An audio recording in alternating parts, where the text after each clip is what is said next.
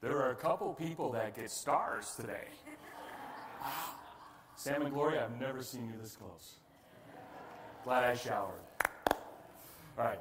Um, so, good morning, everyone. Welcome. Great to have you here. We're in our series, Unto Us. A child is born about the birth of Jesus Christ. And anytime you start talking about the Christmas holiday, um, certain things accompany that kind of feeling. One, there's lots of songs about joy there's songs about the birth of Christ. There's songs about angels singing. And there's this excitement about songs. There's also that excitement about presents and gifts. And we kind of get that from the wise men who gave gifts to Jesus. And we've adopted that into our culture. And we love that idea of getting gifts. And we have these memories, these warm memories of family and friends and traditions, and that warms our hearts to remember those types of celebrations and those traditions. But Christmas is not all about joy and happiness for everyone.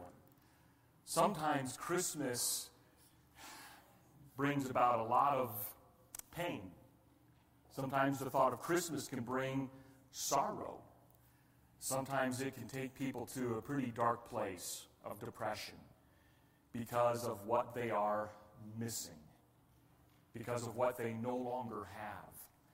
Because it's just a memory, and so and so is not here to celebrate that memory with you. Or that song reminds you deeply of a troubling time. Or it reminds you of family, and you're at odds with your family, or someone in your family is at odds with you. And so you dread that time where you have to get together and celebrate Christmas because you know it's just a show. So Christmas can have a lot of different emotions attached to it. And we don't often think of Christmas in negative terms, negative emotions, difficult emotions. But this morning we're going to look at that in just a little bit. We're going to look at the dark place that people can be in from time to time, not during just Christmas, but any kind of day.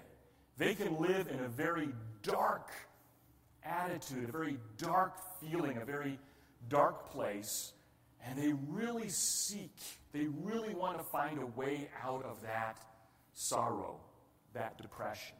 And they turn to many different things.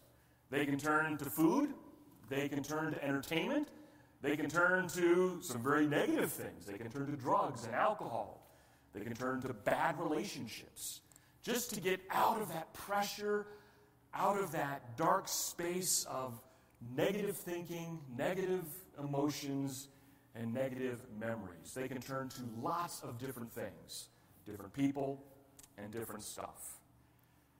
In Scripture, the deliverer is described as Messiah. And we're talking big picture and small picture. The big picture of delivering us from sin, and the small picture of delivering us out of that funk that we can get into, and we can be blind to the things of God around us. The Messiah is this person that God has appointed on our behalf. He's anointed him specifically to take on that task of rescuing us, specifically to take on that task of bringing us peace, specifically that task of refreshing and renewing us, of opening our eyes and enlightening us to how every day can be lived before the holy glory of God without fear of what's next in our lives.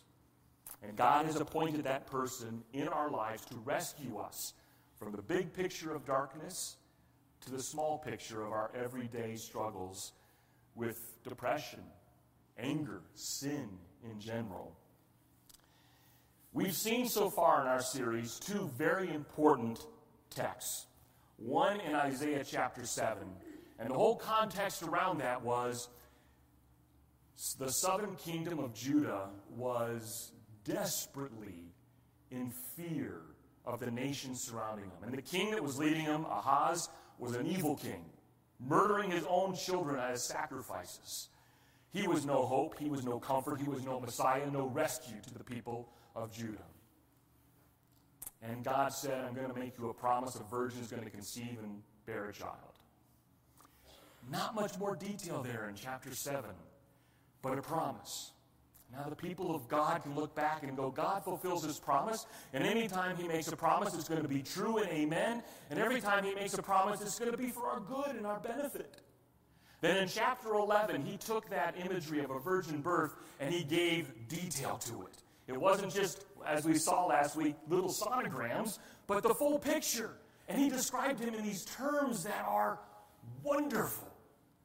Counselor, Prince of Peace, Mighty God, Everlasting Father, and described his character and who he would be for his people in tremendously comforting words and titles and exclamation points about who God was and who this Messiah was going to be. In chapter 11, we see some details about his activity.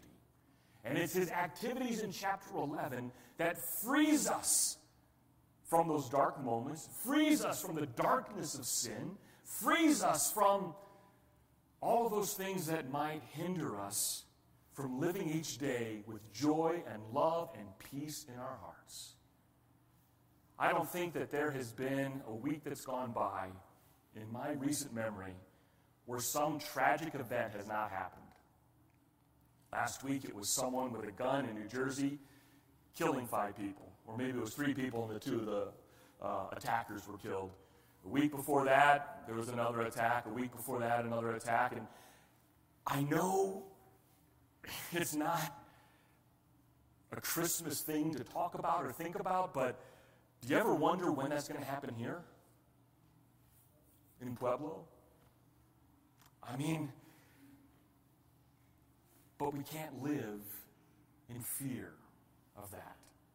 And Jesus explains to us today that he has come to rescue us from that fear, rescue us from that darkness, rescue us from that uncertainty that the world brings our way. So let's get right into it in chapter 11 of Isaiah. Very first verse sets us at stage for who this person is. Now we're getting more and more details about the picture of who this virgin child was, who this person is with all these amazing titles and names. We now see some details emerging. Verse 1 of chapter 11 A shoot will come up from the stump of Jesse, from his roots a branch will bear fruit. The imagery is super simple and super clear that there will be an ancestor, a relative of Jesse. Now, Jesse is the father of who? David. And we have promise after promise after promise in Scripture. And Isaiah chapter 11 happens well after David has died. Well after David has died. But there's promise after promise that there's going to be someone in David's family of the tribe of Judah that's going to be a better David. That he's going to come and be a magnificent king that he's going to sit on the throne, and David himself is going to be a servant to this king. And people were wondering, what does this mean? What does this look like?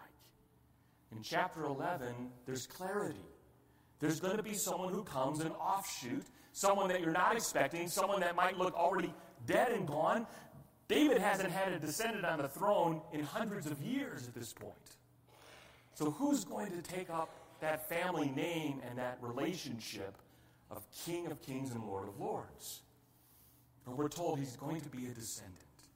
And that is why, as difficult as it is to read genealogies and pronounce names, as we saw from the book of Nehemiah, that is why it is so important that the first chapter of Matthew, within the first uh, 18, 21 verses, give us a lineage of David to Joseph, Mary's husband, Jesus' father in that sense, uh, humanly speaking, not divinely speaking, so that he would be rightful to claim the throne that David has.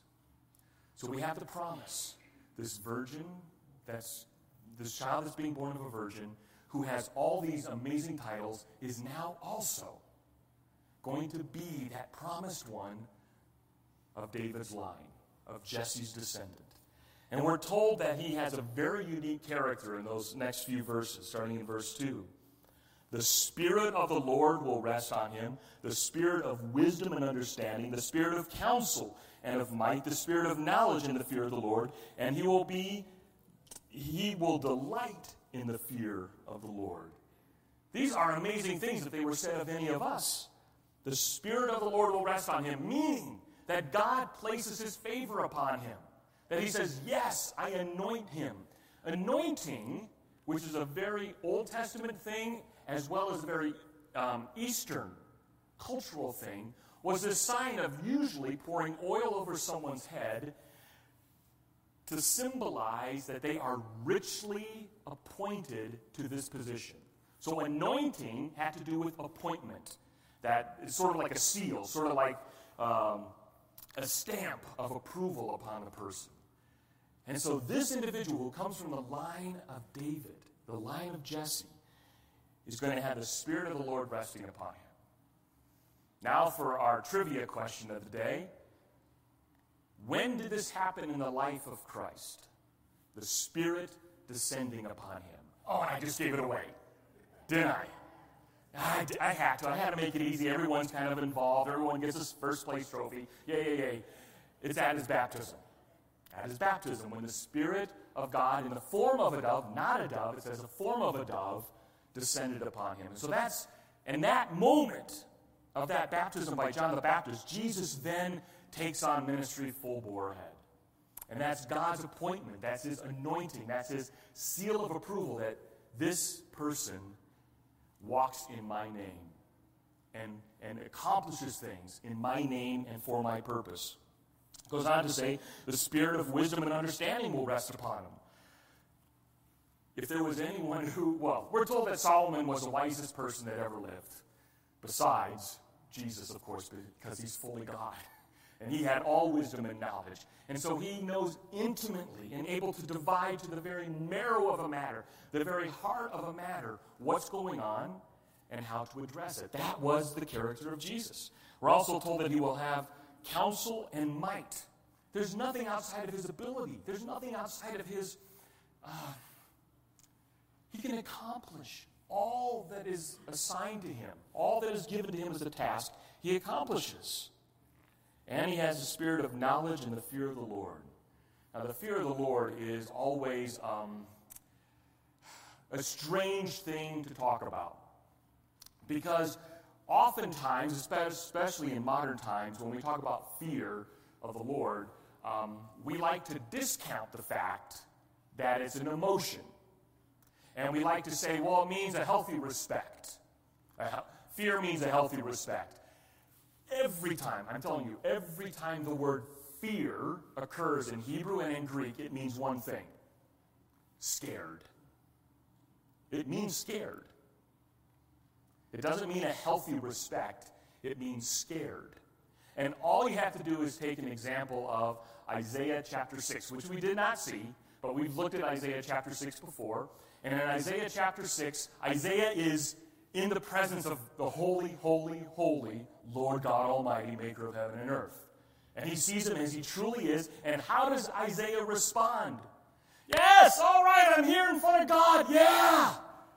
What, well, how does he respond? He is flat faced in fear. Same exact word. Now, we have to temper that with an understanding and a reality that we're not to be scared of God because He's our Father. He's, he's the closest relationship we have that runs into eternity, far lasting than any earthly relationship we have. Our relationship with Him as Father is eternal. So there's a fatherly relationship, but there's also this understanding and sense of He's holy and I'm not. And without a mediator going in between, I'm doomed. I'm undone. Isaiah says his flesh is undone. It's like every molecule of his body is being torn apart in the presence of a holy God. It is serious. And we see that translated every time an angel reveals themselves as a heavenly messenger. Those angels invoke a fear in the people that are listening to that message. Some fall down and worship. And the angels have to say, No, don't worship me. I'm a messenger, just like you. I'm a created being. We only worship God. So there is a sense in which we should take the relationship that we have with God extremely seriously. He's not Santa Claus that we can just sit on his lap and tell him what we want type of relationship. He's sitting on a throne. Uh, there's been a couple occasions, well, every occasion I've ever been in a courtroom has always been a pleasurable occasion. I've never been there on purpose, like in trouble. But I'll tell you, every time the judge walks in, there's always a little thing in the back of my mind that goes, Did I do something wrong? There's just that sense of his presence of respect and power that I stand up and sit down. I answer the questions that are being asked of me, and that's it. It's that type of real sense he has power. Even more so with God. And this is a person who delights in that, delights in the fear of the Lord, loves that relationship, enjoys that tension of holiness and them. Now, as far as God is concerned with Jesus Christ, they're one and the same. There's, their, their holiness is exactly the same. Their perfection is exactly the same. So there's no fear in the sense of being scared before God for Jesus. But he did have that moment on the cross where he realized if I go through this and I bear the sin, penalty, punishment of everyone, I am going to be for a moment separated in that relationship. So he understood what it's like to stand before God the Father as judge. And he delights in it. He loves that relationship. It goes on and talks in verse 4 and 5 that Jesus will reign with justice, righteousness, and will defend the helpless by defend, defeating the wicked. He says he will not judge by what he sees with his eyes or decide by what he hears with his ears. But with righteousness he will judge the needy. With justice he will give decisions for the poor of the earth. He will strike the earth with the rod of his mouth. With the breath of his lips he will slay the wicked. Righteousness will be his belt, and faithfulness the sash around his waist. All of this is describing the perfect character in which God, through Jesus Christ, views humanity. There is no fooling God. Can you fool the court system? Yeah, you can. You can fool the court system. You've seen cases that justice was not served. I don't want to bring up any particular cases because I don't want, you know. But if you had breakfast this morning and you had a glass that you drank from, you might have drank orange juice. And I think you can put that connection together. Our justice system is not perfect. Yes, it says that it's equally weighing the decision with blindness. But you and I can easily and readily admit that we do judge people on the way they look, don't we? We judge people on their accents. We judge people on the color of their skin. We judge people by their age. We judge people constantly. And while our justice system has rules and protections in place, it is not perfect. With Jesus, it is perfect. His justice and his view, his take on things is absolutely 100% unswayed by looks and feelings. He sees the true matter of the heart perfectly. Perfectly. Every single time. Every single intention he knows. Every single action he knows what's behind it. He doesn't have to guess, oh, they only said this because they want something from me. No! He sees exactly every intention for what it's worth because he sees it righteously and perfectly. Wow, this is a God who is going to really defend those who can't defend themselves. This is going to be a God who judges those who take their power too far. This is one who's going to take revenge and justice upon those who abuse others. This is one who the poor will be considered, who the fatherless will be considered, who the widow will be considered. Righteousness will be his belt, and faithfulness the sash around his waist. Everything that ties him together is just going to be perfect understanding. A perfect understanding. He goes on in verse 6 through um, 9 and gives us more information about everyone, everything will enjoy the peace that Jesus brings. Listen to how this peace is described. The wolf will live with the lamb, the leopard will lay down with the goat, the calf and the lion and the yearling together, and the little child will lead them. The cow will feed with the bear, their young will lie down together, and the lion will eat straw like the ox. The infant will play near a cobra's den, and the young child will put his hand into the viper's nest. They will neither harm nor destroy on all my holy mountain, for the earth will be filled with the knowledge of the Lord as the waters cover the sea.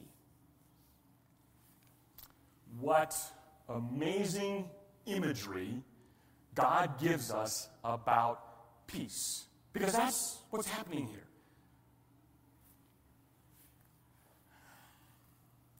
I can't imagine that. I can read the words.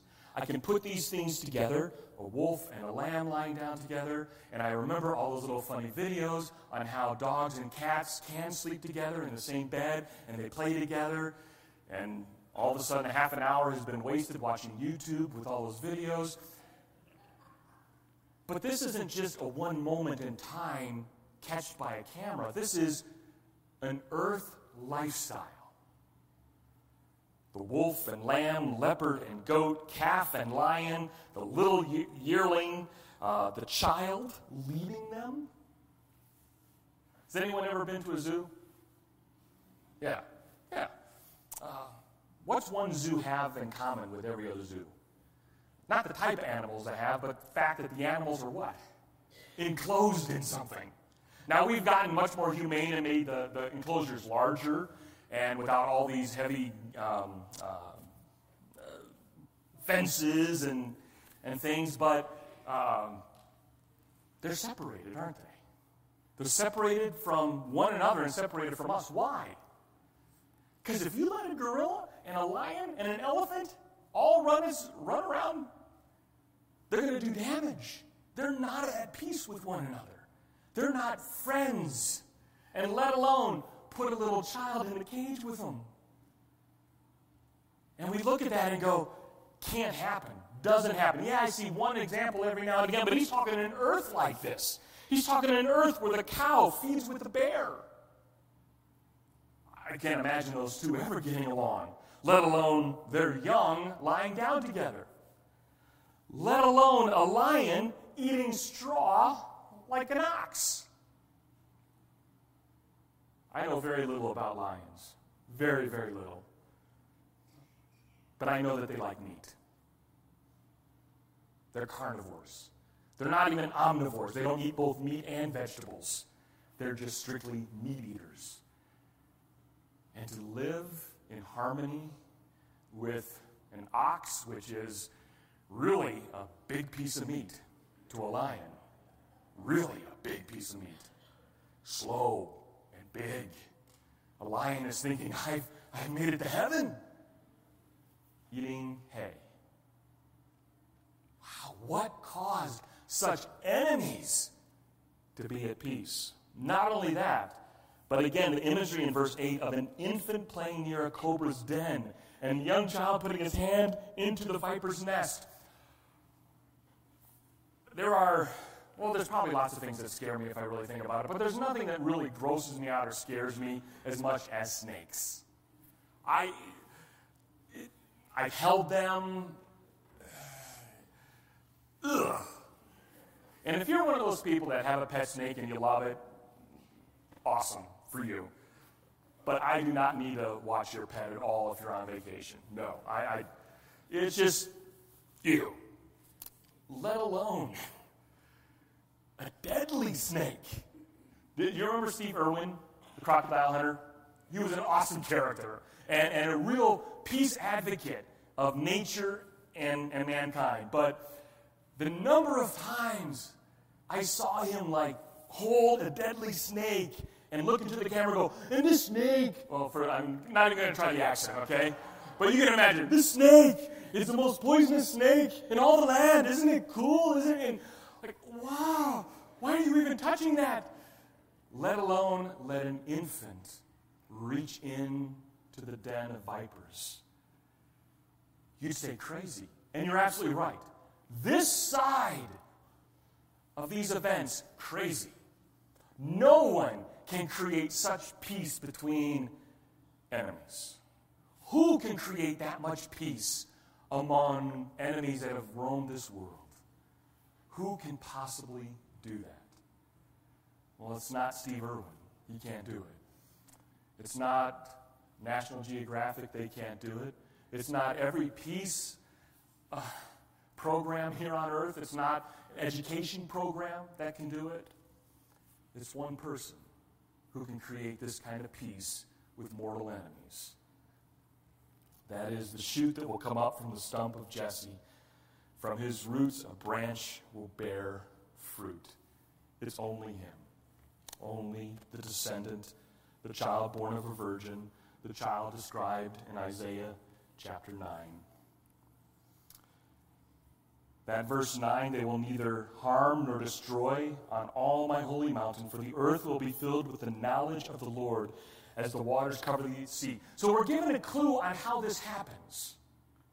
It's the knowledge of God that makes this happen. It's the reality that everyone who's listed here in verse 6 through verse 9 knows who God is. And God's rule and reign is full and complete. As much as there is water over the earth, so God's knowledge is over the earth. It permeates the earth, it covers the earth.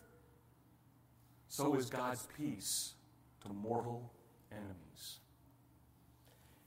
He concludes in verse 10 through 12 to give us a little understanding that even nations, warring nations, can see this kind of peace, can feel this kind of established relationship.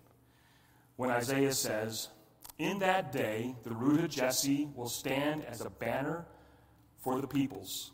The nations will rally to him, and his resting place will be glorious. In that day, the Lord will reach out his hand a second time to reclaim the surviving remnant of his people from Assyria, from Lower Egypt, from Upper Egypt, from Cush, from Elam, from Babylonia, from Hamath, and from the islands of the Mediterranean. He will raise a banner for the nations and gather the exiles of Israel, and he will assemble the scattered people of Judah from the four quarters of the earth. There's going to be a day, and it's not yet happened because we don't see this, but there will be a day when, in final, absolute glory, Jesus stands as a beacon to all the nations, from the furthest in the east to the furthest in the west, to the north to the south, every nation. And those are the words that he's describing. Everywhere you can imagine, my people will acknowledge me, and I will be for them a comfort. I will be for them a rod that declares truth, a resting place that's glorious will be His. And people will be drawn to that. And that drawing of people to Him will bring about peace. It will bring about a finalization. When will that happen? I don't know the day. We'll recognize it when it happens because I think that's the day that all of Revelation is talking about, all of those New Testament things are talking about when Jesus returns and establishes his kingdom. It's not yet happened, but it's going to be a glorious day. It's going to be a day where all those dark places are gone. Every dark moment you have will cease. There's a, a poet, uh, Henry Longsworth, or Henry Wadsworth Longfellow. As everybody, if you took English in high school, you remember the name. Wrote lots of poems. I don't know a single one of them, but I know the name. In around 1860, his second wife, uh, died in a tragic fire at home.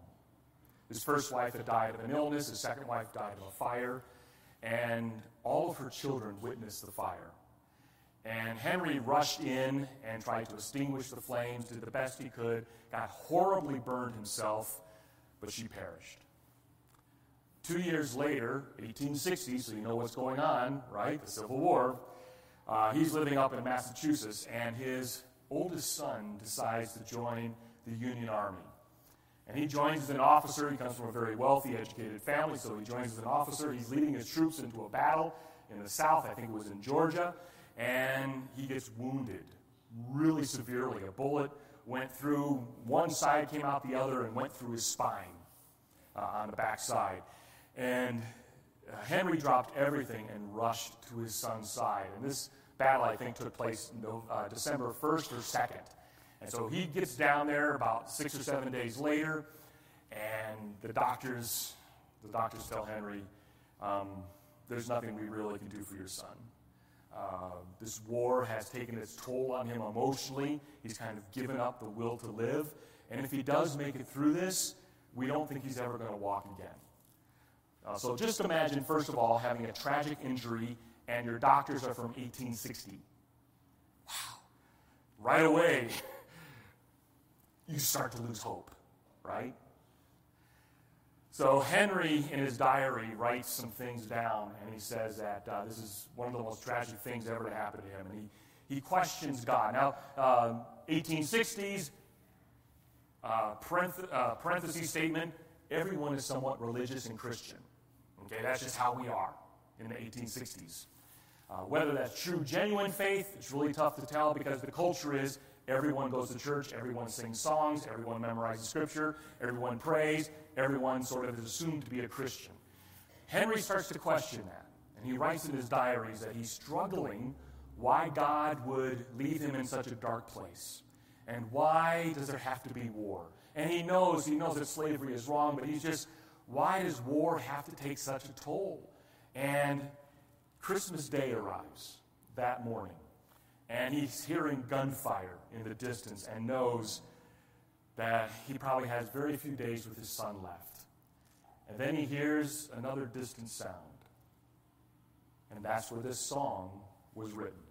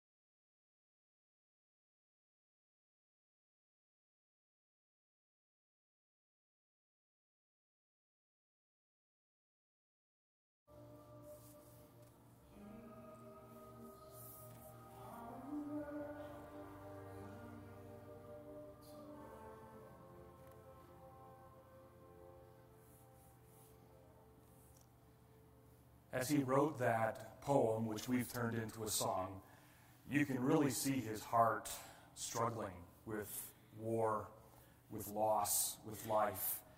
And then he has that memory, that remembrance of that bell ringing. And that reminded him that God is here, that God has made promises, that God has rescued us from the dark places, and there's hope. In John chapter 14, verse 27, I'm going to leave this with you as our take home. Jesus says, Peace I leave with you, my peace I give to you. I do not give as the world gives. Do not, let, do not let your hearts be troubled, and do not be afraid. That's his promise to you. In the midst of any dark place that you are in, any dark place friends or family are in, you can show them through Christmas and its message and its stories that we have a God who establishes peace in our hearts first. And he has promised in the future to establish peace everywhere with everything on this earth. Let's pray. Father, thank you for the encouragement of your promises. We sit on this side of history looking back at your promises, and they're history to us. They're facts, they came true. And we now eagerly await your second return, that you can make all things right, not just our hearts and our minds and our lives, but all of creation. Father, we look forward to that day when peace is established in righteousness and truth and that where you reign and draw all nations unto you. For only then, Father, can we enter into eternity in heaven with absolute joy in our hearts for the promise you made way back in Isaiah. In Jesus' name we pray. Amen.